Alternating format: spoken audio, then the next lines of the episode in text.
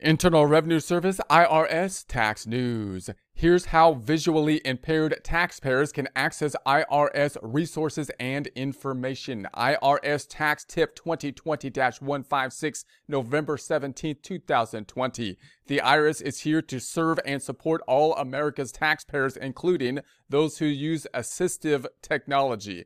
The agency's Alternative Media Center, the AMC, there's a link to that here, provides resources and accessibility services to taxpayers with disabilities. Tax related content is available in a variety of formats for use with assistive technology such as screen reading software, refreshable braille uh, displays, and voice recognition software. Hundreds of tax forms and publications can be viewed or downloaded in alternative formats, including text only, Braille ready files, browser friendly HTML, accessible PDF, large print PDF. The AMC is working to make IRS resources and information as accessible as possible. However, not every product is available in every alternative format. How to get accessible tax products?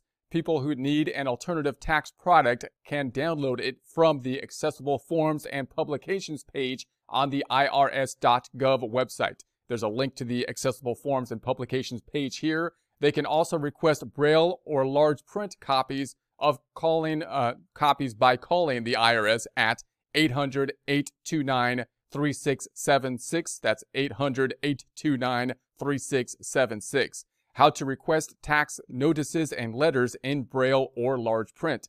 Any taxpayer receives an IRS notice or letter that they need in Braille or large print can do one of the following. Call the IRS at 800 uh, 829 1040.